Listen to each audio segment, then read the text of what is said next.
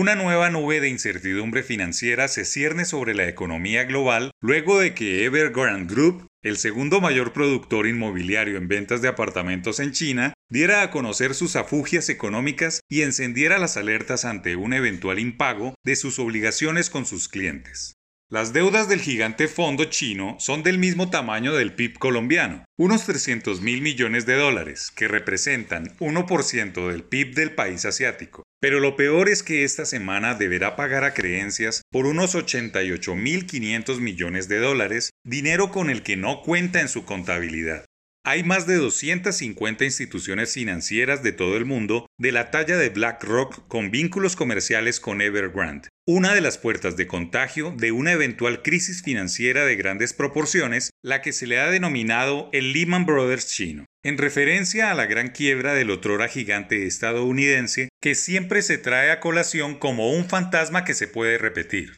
En jornadas bursátiles como las actuales, siempre se trae a colación la vieja pregunta que ronda estos momentos, de que no es si habrá una nueva crisis financiera, sino de cuándo se presentará. Por eso, todas las autoridades bancarias del mundo le está exigiendo al gobierno chino que intervenga y salve a Evergrande y así evite un problema que se pegue a la pandemia. Paradójicamente, ambas con origen en la segunda economía más grande del mundo. Aún está en el recuerdo colectivo económico la caída de Lehman Brothers, el banco de inversión estadounidense que se declaró en bancarrota el quince de septiembre de dos mil ocho y que contagió a otras entidades financieras e inició la crisis de las hipotecas subprime. Esta afectaría a la postre a todos los países desarrollados. Incluso hay un puñado de economías en el viejo continente que aún no se recuperan de los estragos de las hipotecas de hace casi tres lustros. Lo importante en este momento es determinar qué tanto están expuestos los grandes bancos y si los índices bursátiles están afectados por las incidencias del sistema financiero. Hay una gran preocupación en todos los países, especialmente en los mercados emergentes que tuvieron que endeudarse para atender los estragos del coronavirus y se encuentran en una inusual presión fiscal de la deuda externa.